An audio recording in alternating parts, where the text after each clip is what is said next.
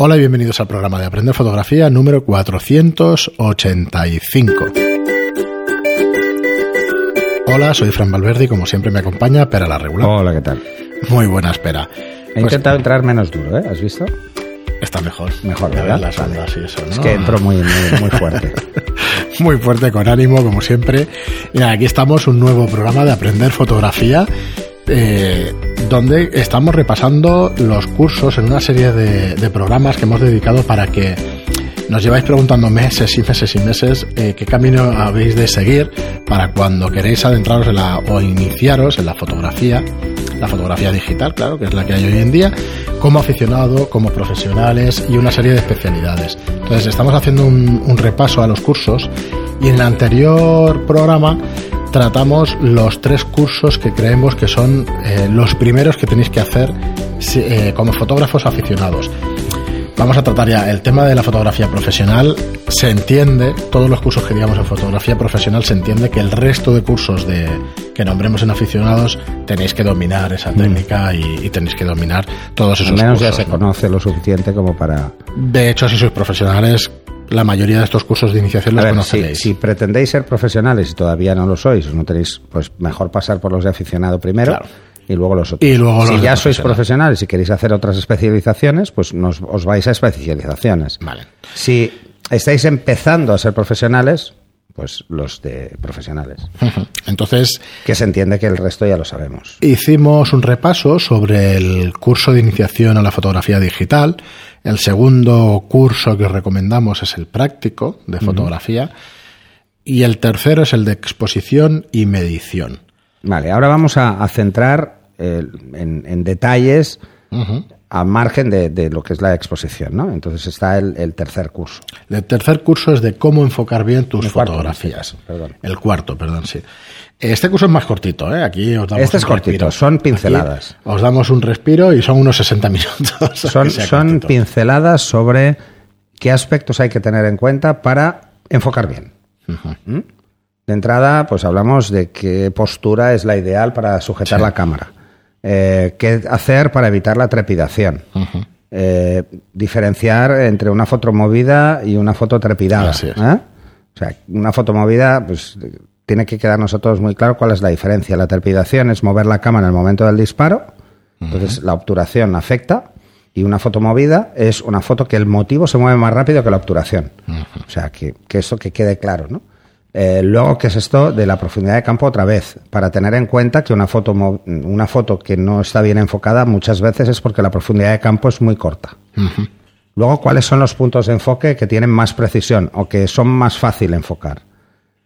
Eh, ¿Y por qué? O, o qué condiciones lumínicas nos van a afectar a esos puntos de enfoque, ¿no? Eh, luego los modos de enfoque. ¿No? No es lo mismo hacer un one shot y que hacer un servo. Pues entender el por qué. Luego la hiperfocal. Ojo, una foto en hiperfocal eh, no quiere decir que ya de entrada esté bien el foco. O sea, está todo en el mismo foco, pero puede estar mal. ¿eh? Eh, hay que entender qué son los conceptos de nitidez y cómo gestionarlos luego cuando llegamos al ordenador y cómo vamos a jugar con esa nitidez. Y por último, el último mm, se me ha ido. El cómo enfocar en diferentes Ah, exacto. situaciones. ¿no? Aquí, pues, por ejemplo, el tema, de, el tema de contraluz y este tipo de cosas pueden ser muy, muy importantes. Muy bien, pues a partir del cómo enfocar bien tus fotografías, el siguiente curso que os proponemos el- es el del uso del fotómetro, el cómo usar Sí, el fotómetro. este puede parecer que para un aficionado no es importante, pero yo siempre he pensado que quizá es más importante cuando em- estamos empezando a interiorizar conceptos de medición.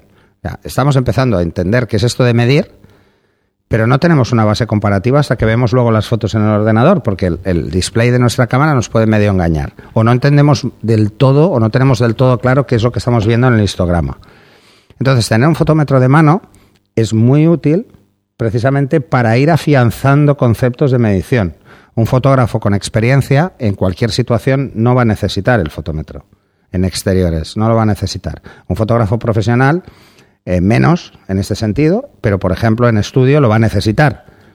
Porque si no va a perder muchísimo tiempo en pruebas y error. Y esto no se lo puede permitir, porque las sesiones, pues eh, ya lo sabemos. O sea, Eh, si vamos a hacer sesiones de fotos, por ejemplo, de moda o de publicidad, la persona a la que vamos a hacerle fotos cobra por horas. Y entonces, pues bueno, no vamos a, no podemos perder tiempo en cosas. Hay que preparar las cosas antes, ¿no? Pues aquí lo que vemos básicamente es para qué utilizarlo, qué es esto de la luz reflejada y qué es esto de la luz incidida. Y en, en la luz incidida utilizamos el fotómetro y la reflejada la cámara. Eh, cuál es la diferencia entre estas o cómo tenemos que hacerlo. Eh, cómo son los tipos de fotómetro, porque hay diferentes tipos. Entonces hay que mm, escoger uno en condiciones que nos funcione pues para cuantas más cosas mejor.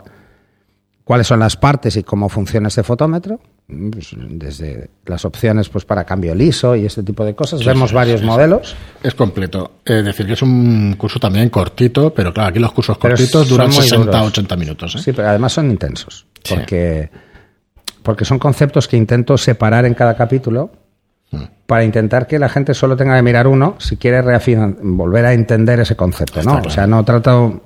Aquí podríamos hacer un curso megalítico y tratar todos los temas a la vez. Sí, claro, Pero sería un 30 tocho. horas. ¿eh? Sí, pero sería un tocho, No. ¿no? Sí, Entonces, sí, no tiene sentido. Además, hay muchas cosas que casi hace falta volver atrás para volver a entender, ¿no? Sí. Eh, y luego pues hacemos ejercicios de, de- De luz reflejada, de- reflejada incidida, para entenderlo, sí. el por qué una carta de gris neutro, bueno, pues la calibración de la cámara en cuanto eh, en cuanto a ese aspecto, pues hacer uno de incidida, eh, Luego ya el, contraste, el contraste de la el escena, contraste de cómo- la escena cómo y el evaluar una escena.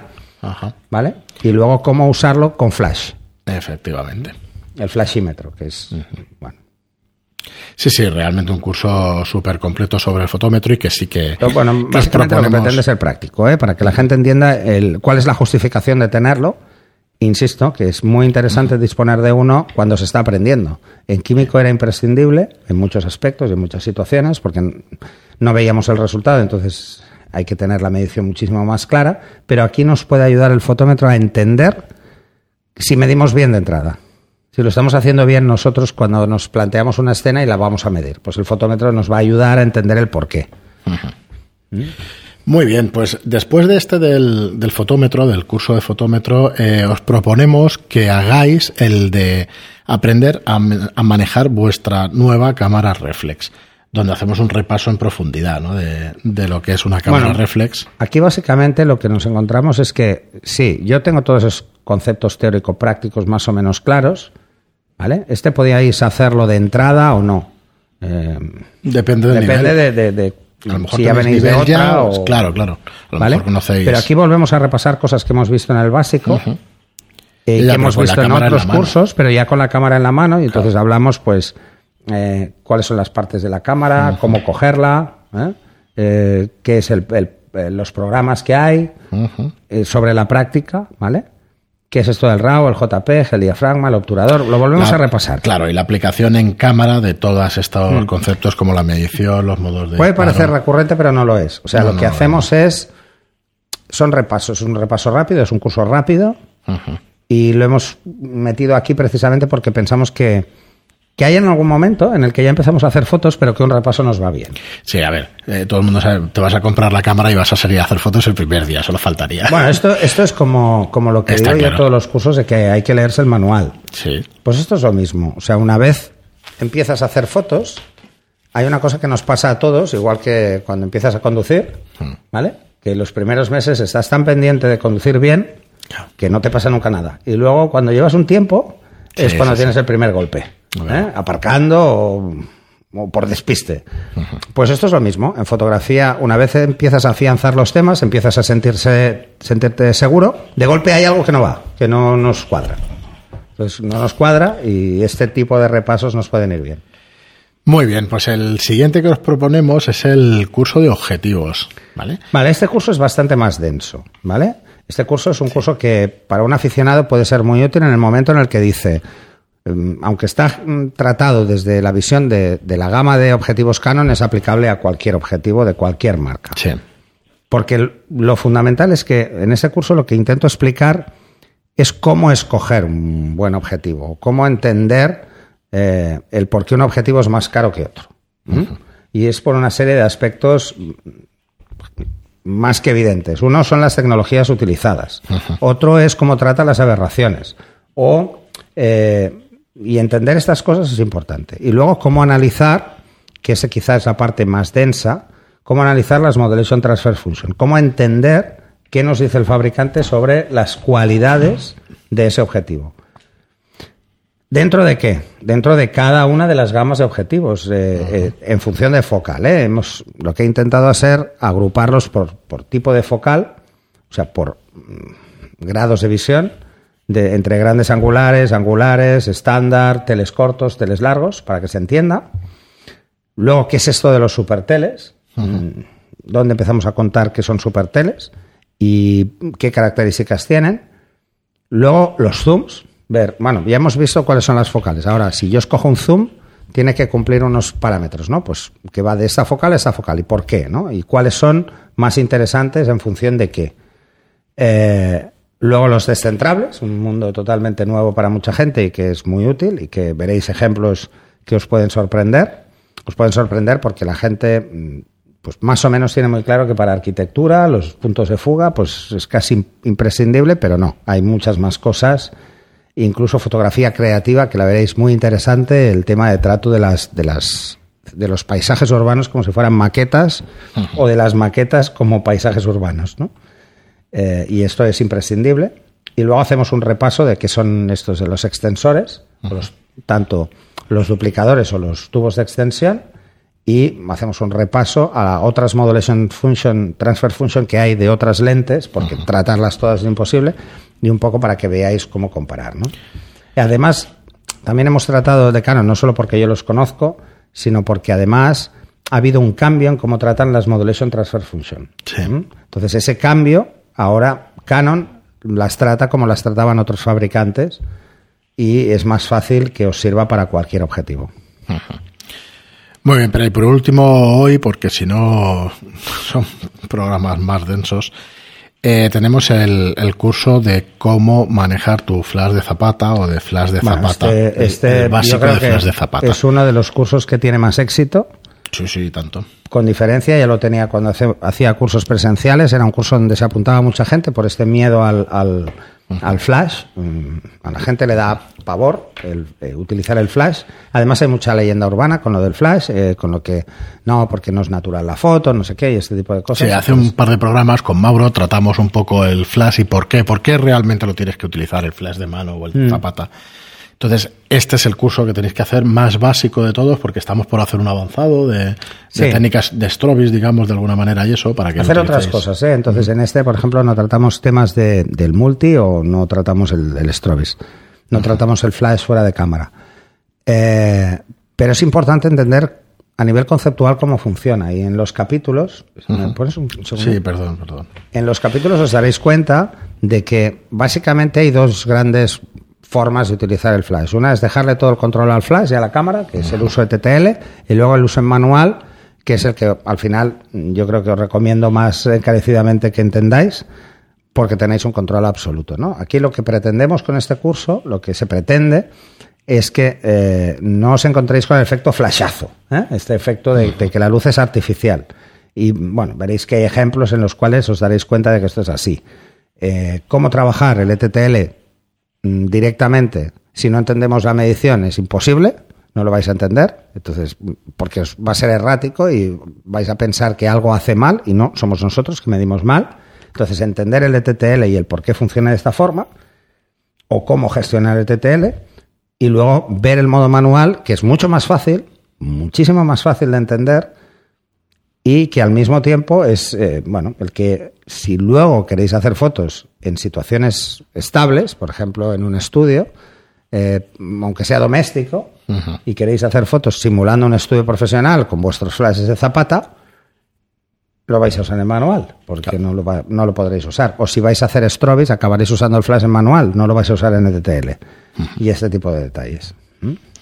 Sí, sí, un curso que además es de los más vistos históricamente. y, tanto, y además, como tratamos tanto en, interior como en exterior, pues la gente se da cuenta de que una cosa es el concepto iluminar y otra rellenar, que son dos conceptos que trabajo mucho en este curso porque ya lo habíamos hecho en los presenciales y es donde la gente se encalla más. Es que el miedo al flash existe, o sea, es que es así. Muy bien, pero pues vamos a hacer un repaso de, de los dos últimos capítulos del podcast, que son cursos que, que os recomendamos para iniciación. El de iniciación a la fotografía digital es el primero que deberíais hacer. Que es totalmente teórico. El segundo, el práctico de iniciación. Que ya lo, lo dice el nombre, práctico. Exposición y medición a continuación. cómo, cómo enfocar bien tus fotografías. Usar el fotómetro, el uso del fotómetro, que te va a ahorrar un tiempo bastante Te va a hacer- te va a considerable y te va a a hacer entender- a entender, A efectivamente. entender. Yo creo que en ese sentido es más interesante. Luego, eh, todo esto que hemos aprendido teórico, cómo llevarlo a la práctica de una manera fácil, en una cámara. Rápida, tener Vale. con la cámara en las manos. El curso de objetivos y el de flash de Zapata. Estos son los cursos que hemos repasado en los dos últimos programas, este Esto, y el anterior. De hecho, estos son vitales. Claro, claro, Porque si no, el vitales. resto es muy difícil de entender. Claro, en el próximo capítulo del Si podcast. no entendemos, por ejemplo, el flash de Zapata en su uso en manual, luego cuando lleguemos al estudio o en situaciones de estudio, loco. nos va a costar acabarlo de entender. Y en, como digo, pues en el siguiente episodio, pues vamos a tratar, eh, todavía nos quedan cinco o seis cursos para, pero bueno, vamos a intentar Más, más, nos quedan más. de solamente de aficionado. sí, sí, por eso. Nos aficionado. quedan eh, Pues sí, ocho. nueve. No, ocho, Nueve, lo he contado mal. Bueno, Sí, igual. pues imagínate. 8, 9. Claro, a ver, eh, tenéis que entender que todo esto es incremental. Vais a. eh, Son incrementales, absolutamente. Además Estos- es que hay conceptos que trato en cursos que aunque repita algún concepto en algún momento, no los repito todos, Para porque si no serían, cada vez serían más largos. Claro, claro, para nada, para nada. Son enfocados a ciertas, al tema que se está tratando, Eh. digamos, en profundidad.